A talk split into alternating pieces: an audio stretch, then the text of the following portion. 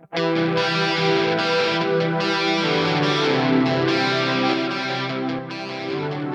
back to the Fourth Way Podcast. Today is National Peace Day, and we are in the middle of our poetry series on the Sermon of the Mount on the Mount. And um, I thought I would take a break from that a little bit to talk about something a little bit different while still kind of keeping the theme of working through some poetry here.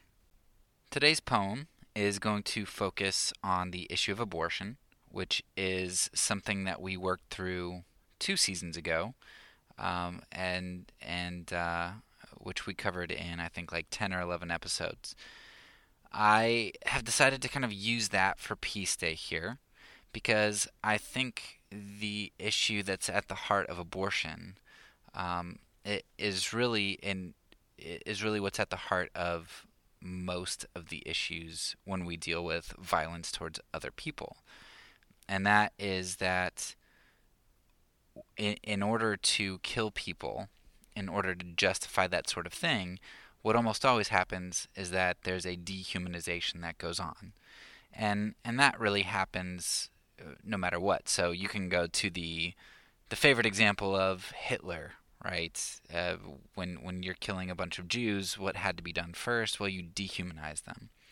I think the same thing happens in abortion you turn turn fetuses, human fetuses, into non-humans, and you run into a lot of a lot of moral problems when you when you do that. And we talked about about degreed properties and all kinds of things in our abortion series. And you even see the pro-life group do that with a lot of people. You see us do that with um, intruders or criminals. You know, I have the right to kill them because um, they are we wouldn't say this, but they're basically lesser. Like they have lost their human right to life. And so I have the right to take their life because they've kind of forfeited that aspect of their humanness. Whether it's Iraqis and Afghanis and, and going to war and um, valuing those people less, whether it's with the death penalty, no matter what how you look at it, um, we we value people less when we say that that we can take their lives. We have to view them as lesser, and we say that we don't. And and Christians, no, I don't know any conservative Christians who would say that um, people lose the image of God um, when we kill them in war or capital punishment or anything like that. But logically and consistently, I just I don't see that that's the case. The way that my group talks about criminals and the way that we we have no mercy and it, we do value them less and we do see them as less human even if we know enough not to say that we do. So this poem then is going to focus on abortion, but while it does, it's it's going to apply to my group as well, the conservative Christians. It's going to apply to us because what people do for abortion to, to dehumanize somebody uh, or a class of people is is what we do in order to kill people. So um, this one's pretty. Um, there's a lot of stuff going on in it, and I'm not going to be able to get to it all in this episode. So I, like I'm doing with all of the Sermon on the Mount series, uh, the poem is kind of a, a catalyst to dig deeper. So go ahead and check out my notes and and read my footnotes on this if you want to get uh, pull out more than what we're going to talk about here. The poem is entitled Miss Yuri's Compromise, and here we go. Dear Scott, what is this quelled inside me? I cannot really say. It's certainly not dread, Scott. That came on another day. It feels more like fuzzy warmth, a rashly rationed rationality, standing partially on reason's leg to support desire's partiality. But of desire, why condemn it so? This nature's guide to truth. For survival, reason validates these means and ends that we intuit. Yet at moments my intuitions falter as I see my fallible humanity, until I'm brought back to reason's side, guided by infallible humility. I'm reminded that man has no plan except that which does play out. each goal oneself, nothing else, even altruism, a selfish route. So what is this quelled inside me? I still can't really say. But damn it, I don't care to know. I'll say what I want anyway. And if you care not to agree, I'll take care not to care. For the winner won't win on empathy's plea, but by exerting more force than the other can bear. So what do I want for society? Or should I say, what do I want from me? I want no restraints that impede my class. I want the power to be beyond free. I want to restrict those who are far removed from me. I want to remove their ability to impede. And as the human that I truly am, I'll strip away their humanity. If those in my way are no longer like me, then there's no person to consider. Like all obstacles that come before me, I discard them as rubbish, refuse, litter. But to throw things away seems so absurd, nothing but cavalier waste. For it's not only meat that gives utility, but also bone, sinew, hair, carapace. So what of this class that's so unlike me? Those without presence, no cries. While too burdensome it is to provide their support, surely them we can still utilize. We need not mandate that others preserve these lives if the voiceless become hindrance, in order to punish some for taking same life, though really punishing for inconvenience. We also need not apply personhood to this group, these dejected who are so like us, to subjectively choose some objective ground to define humanity so it includes us. So if I have right to take this life, then this life is mine to own. But since this my life can't speak on its own, why not give its owners their vote? I propose that we count all voiceless at hand as three fifths woman and man, to keep them inhuman, yet still useful to me as I further my narcissized plan. So what is this quelled inside me? I finally think that I can say. It's certainly not Dred Scott, but it's just as inhumane. Sincerely, Natasha Yuri. All right, there is, like I said, a a lot going on in this, and um, if if I try to just kind of go down the list and explain it all, it's it's going to just be extremely tedious. So let me let me give an overhead view of of kind of the point of this, and then I'll pull out kind of what I think are some of the the most important observations, and then, like I said, you can go ahead and, and read the footnotes and, and see more of the details I'm trying to, to pull out here. So the title and the introduction uh, should should be giveaways if anybody knows anything about uh, U.S. history.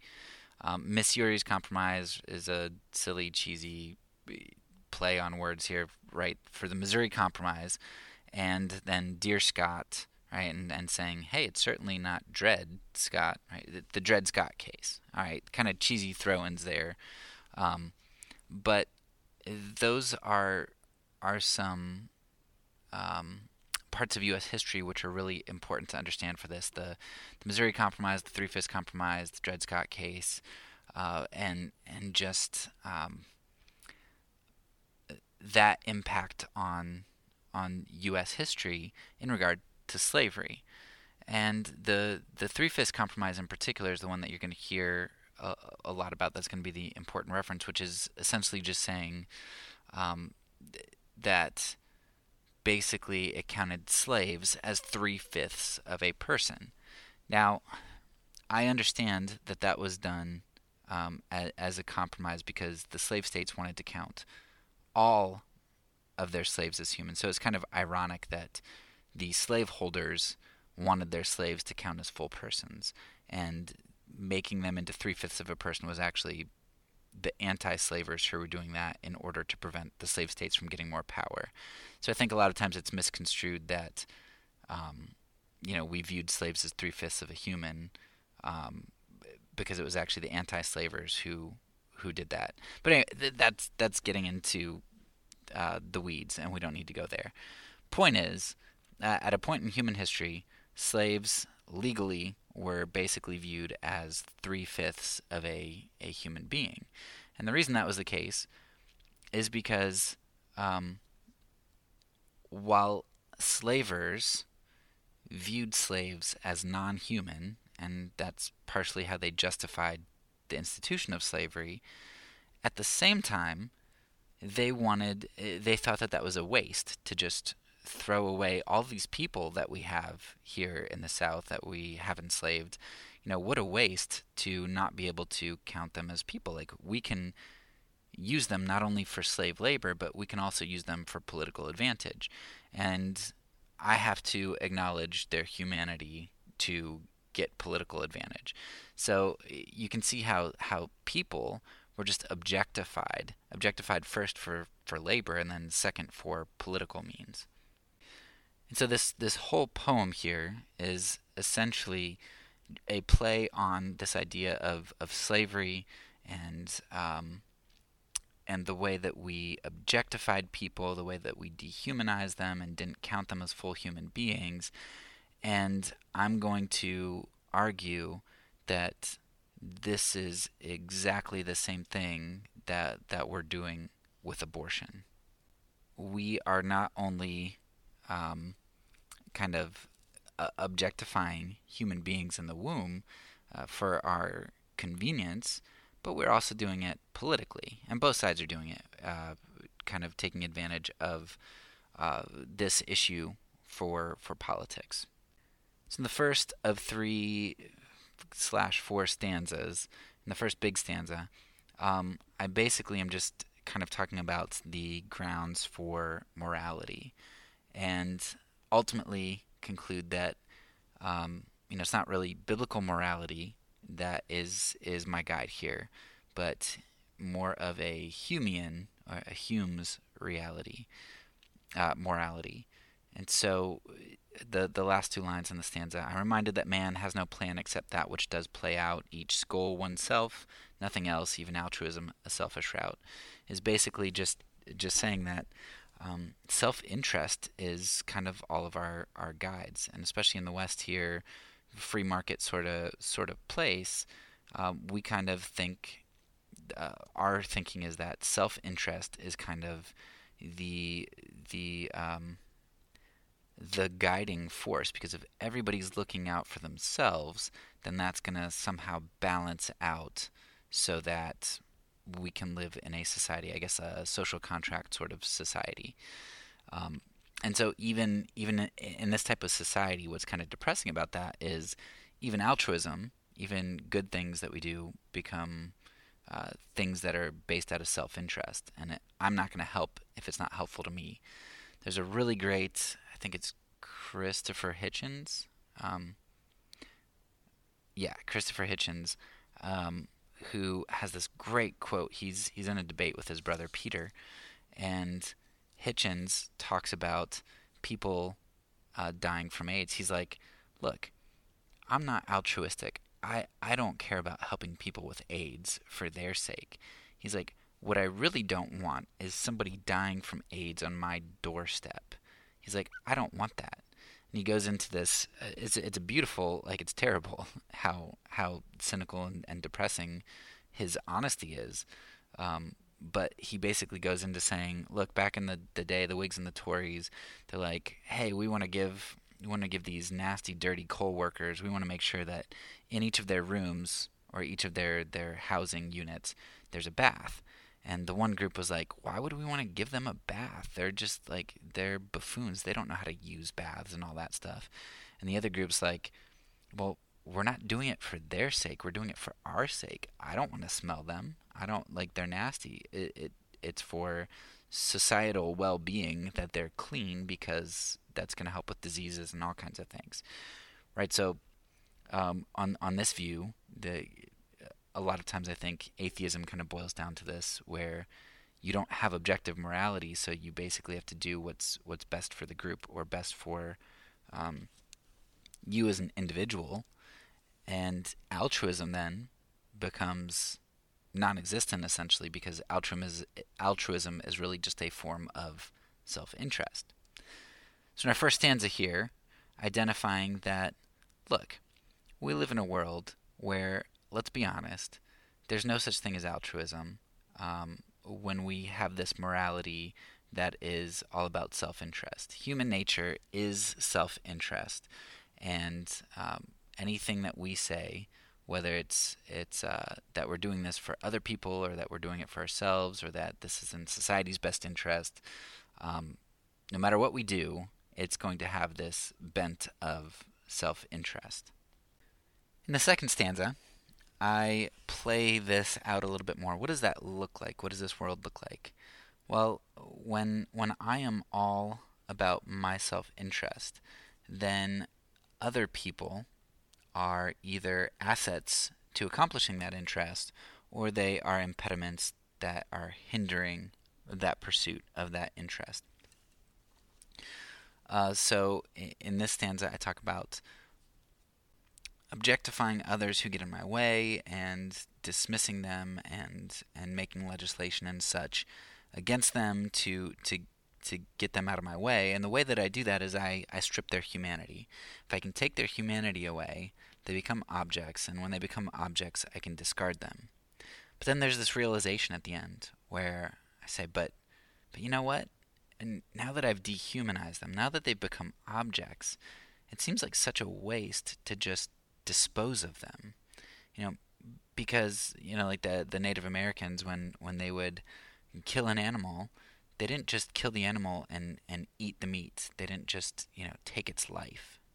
Um, but they also figured out how to use its bones, its sinew, its hair, its carapace for tools and other sorts of things.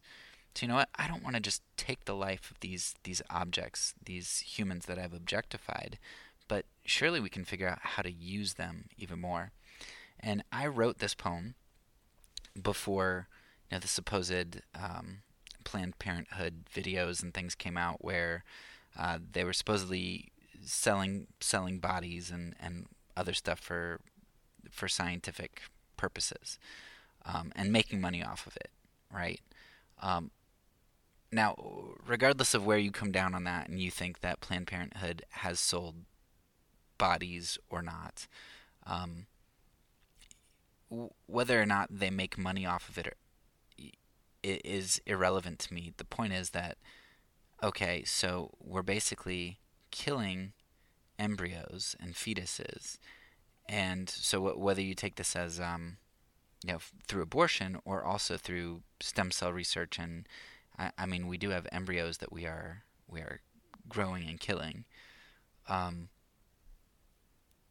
how, however you want to look at it, we are not just objectifying fetuses so that mothers can abort them, but we are also utilizing them for scientific endeavors.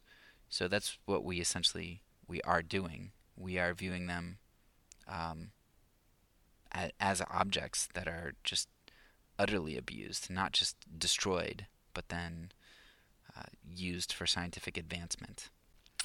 So in the in the final stanza, I kind of conclude things, but I, I also add in this idea that um, that kind of helps to show that that ultimately it, it really is about our self-interest and control. Um, so one of the main inconsistencies that I point out is that you know so wait a second if if I have this this thing this fetus inside of me that I can objectify out of humanity uh, what if what if I want to objectify it into humanity too? Know, if I'm a mother who is growing a fetus inside of me that I could abort because it's not human, it doesn't have value. Um, okay, I've I've objectified it out of hu- its humanity. But what if I'm a mother who has a fetus inside of me, and I want that fetus to come to fruition, and I want that fetus to become my child? Then if somebody pushes me, hits me, shoots me in the belly, whatever, and now that fetus is killed, I I want justice for that life.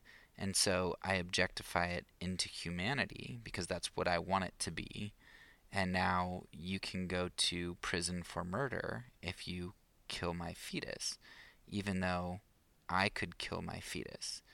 And so through this through this kind of relativism uh, in our in our laws, and still apparent, very apparent in our laws, um, we we can see that we're ex- essentially uh, objectifying humanity into and out of existence, uh, which is what this this poem is is really all about. It's it's just showing how look whether it's it's slavery or abortion, we objectify humans out of humanity when it suits us, and we objectify them into humanity when it suits us, just like the Three Fifths Compromise. Um, as a slave owner, I'll objectify you out of humanity so I can force you to do physical labor for me uh, and help me economically. But then I'll objectify you into humanity in order to give me political power.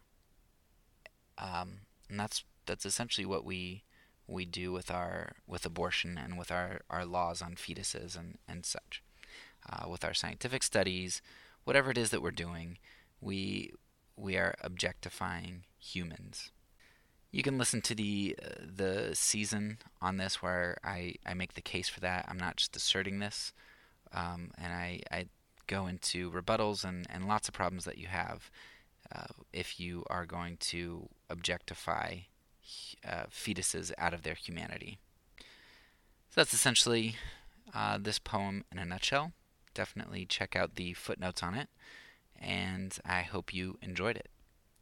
And that's all for now. So, peace, and because I'm a pacifist, when I say it, I mean it.